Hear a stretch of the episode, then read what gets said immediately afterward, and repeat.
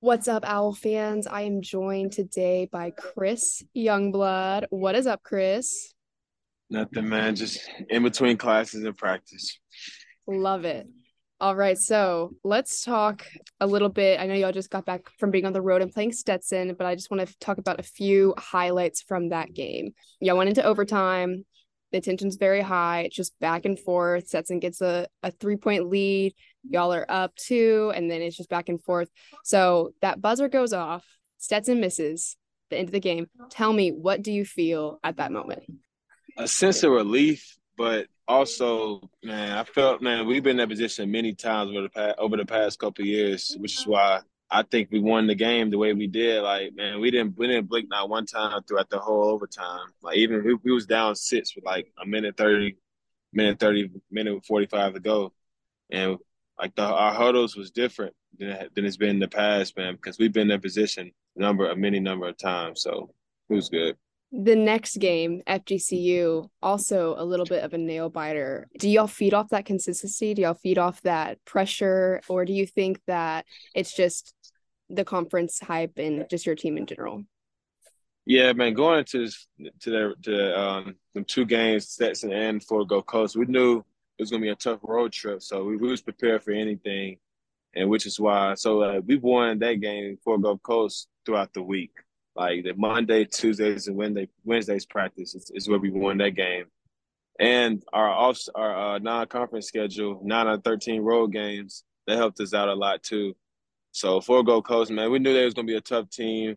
I think they had like a 12-13 win streak at home at the time, so we knew like the all the factors that went to that game. So we just came out ready to play, did our job. And you also had some recent kind of victory moments. You got some career highs and some stats. So we have free throws made, free throw attempts, and steals, and those were all against Stetson, which honestly just shows how hard y'all are working that game. Your new career high this season is free throws made 7, and then you got 3 steals, which you're still keeping that consistent from last year, but technically since it's this year, it marks a new high point for you. What are you doing to improve? Obviously, I know getting fouled is not really something that you can control, yeah, but those free throw shots, I know that comes into practice. Yeah, man. Yeah, I went into this year wanting to take more free throws because I'm a pretty big, strong guard, and I'm a great free throw shooter. So those are just easy points on the board for me and my team. So that's been I've been trying to do that all year. Now it's just not coming around. I'm figuring it out. And then steals, I'm like, our defense, man, we don't really like to gamble a lot, man. We're just a very aggressive team defensively. And then, like, so that just comes with steals. So I really go into the game looking to get steals. I'm just looking to follow the coach's scouting report, man, and then just be very aggressive and be the alpha when it comes to defense. So, and then sometimes you get 3 or 4 steals a game. Sometimes you might get deflections. Sometimes you might get 3 blocks. It's how the game goes sometimes. And that game, it was just my time to get 3 steals. I think that also says a lot about your character too, because you are a team player and you guys really are working as a team. How has that team dynamic been so different this season from maybe last season? Yeah, man, last season, like, you could tell where it was going to be this season, last season. We just needed a little bit more work in the offseason to get more connected, because, man, it takes time to get connected as we are now, which is why, like, them wins against Stetson and Florida Gulf Coast, if we're not connected, if we didn't go through the stuff we went through the past 2 years, man, we losing games last year. So that's why, man, close games, man, it kind of works in our favor because, man, we've been in that position countless times in the past couple of years.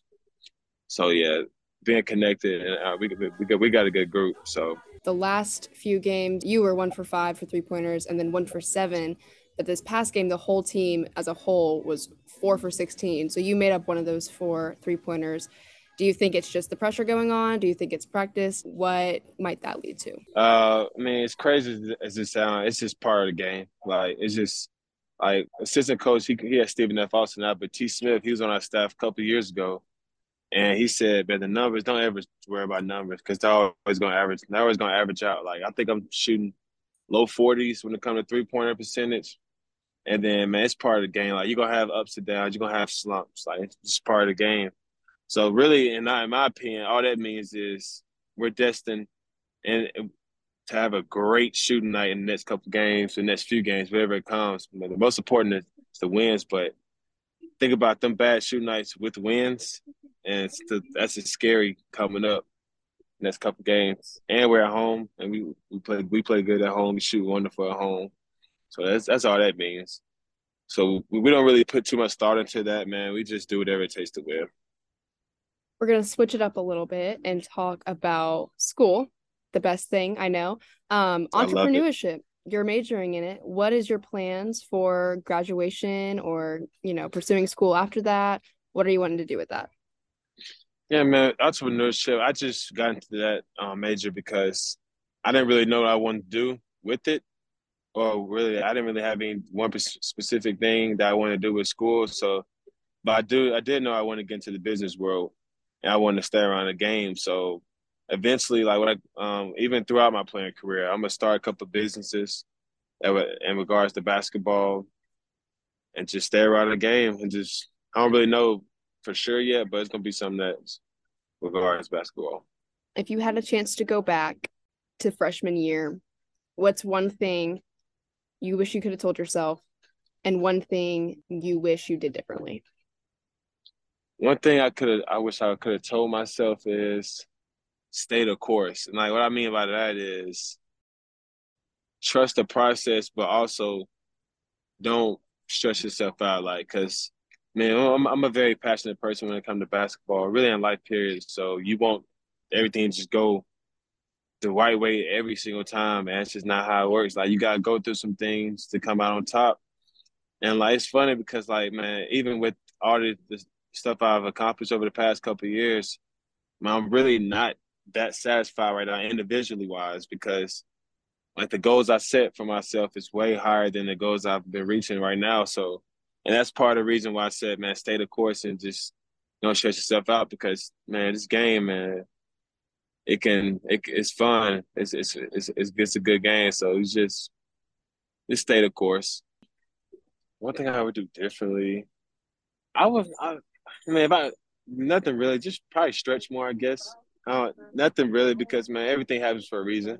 Like, so I can't even go back in time. Everything, and I learned from it, and that's why I'm the player I am today, because all the things I went through freshman year, high school, even last year, you just learn from it, and still learning to this day. That's awesome. Well, everyone loves you, Chris. And thank you so much for joining me today. We're going to be rooting for you guys as you play Austin Peay this Thursday. So you guys rock out the whiteout, and we're excited to see you play. Thank you so much. Really appreciate you. Catch more updates about Chris Youngblood on the KSU Owls app or at ksuowls.com. The Owls will take on Austin Peay at 7 on January 26th, and then they will play Lipscomb at home on January 28th at 5 p.m. That's all from me, Bethany Bruton, and let's go Owls!